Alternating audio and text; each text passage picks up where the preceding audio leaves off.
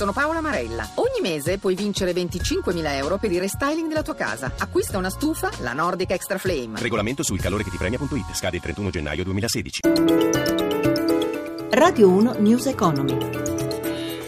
Le 18.04, buon pomeriggio, ben trovati da Luigi Massi, chiusura di settimana in terreno positivo per le borse europee, ma ci dice tutto sulla seduta Marzio Quaglino dalla redazione di Milano. A te. Bilancio settimanale positivo per le borse europee e per lo spread. Nelle ultime due sedute le borse europee in particolare hanno recuperato le perdite delle prime tre, dunque bilancio settimanale con il segno più.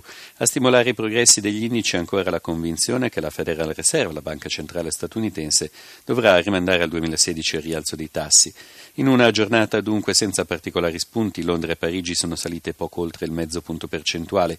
Francoforte si è fermata al più 0,39%. Discreto il progresso per Milano, più 0,54%. Sul listino di Piazza Affari le difficoltà del settore lusso hanno affossato Salvatore Ferragamo meno 5,49%. Consistente consistente guadagno per Mediaset più 3,97 sulle previsioni di una crescita del settore pubblicità. Sul versante dei titoli di Stato lo spread con i Bund tedeschi ha toccato anche i 105 punti base, il livello più basso dall'inizio di aprile, mentre il rendimento del BTP decennale di riferimento cala all'1,61.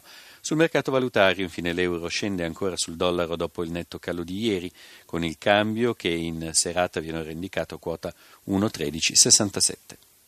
Grazie Quaglino, andiamo avanti. La legge di stabilità ancora al centro del dibattito politico ed economico. I sindacati lamentano scarsa attenzione alle esigenze di lavoratori e pensionati. Insufficienti, dicono, i 200 milioni di euro previsti per il rinnovo dei contratti agli statali. Intanto oggi il ministro del lavoro Poletti ha chiarito che per il part-time incentivato agli over 63 vengono stanziati 250 milioni di euro. Stefano Marcucci ha sentito in generale il segretario confederale della UIL, Domenico Proietti. Dopo mesi di annunci e controannunci la montagna del governo non ha partorito neanche un topolino perché della flessibilità non c'è traccia, dopo che tutti avevano detto che invece era una cosa fondamentale. L'introduzione della non tax area è rimandata al 2017. In linea di principio, l'idea del part-time incentivato per gli ultra 63 anni un intervento sulla eh, tipologia di lavoro che noi abbiamo richiesto, ci trovo d'accordo, però non sostituisce nel modo più assoluto la flessibilità. Permetterebbe alle aziende anche di poter rinnovare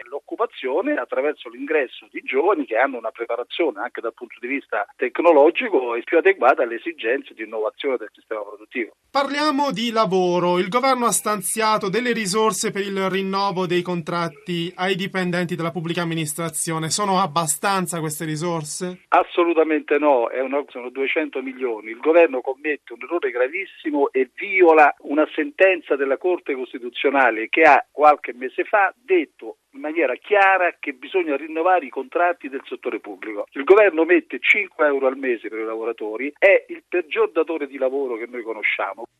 Restiamo sulla manovra, fioccano i dettagli dai testi definitivi della legge, multe fino a 500 euro per chi evade il canone RAI, i gestori elettrici saranno inoltre tenuti a segnalare i morosi pena sanzioni. Ma sentiamo anche il giudizio delle categorie produttive, in questo caso della CNA. Paola Bonanni ha intervistato il presidente Daniele Vaccarino.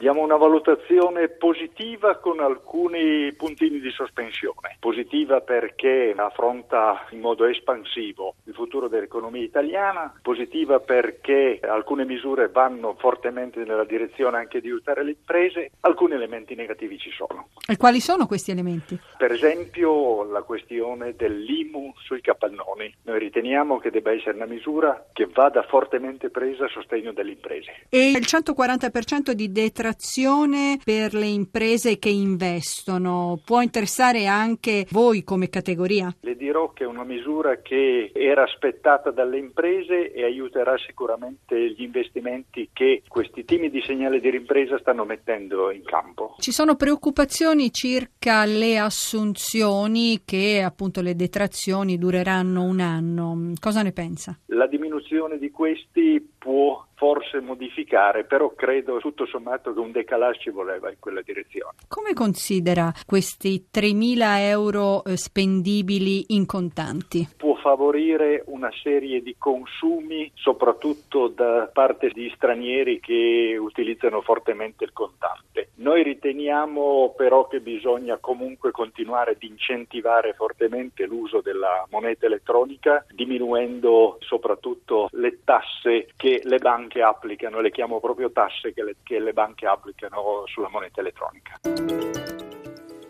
18.09 News Economy a cura di Roberto Pippan torna lunedì alle 11.32 ma non perdete domani l'appuntamento con News Economy Magazine, il nostro settimanale di approfondimento, appuntamento alle 10.35. In regia Mauro Zaninotto da Luigi Massi, buon proseguimento d'ascolto su RAI Radio 1.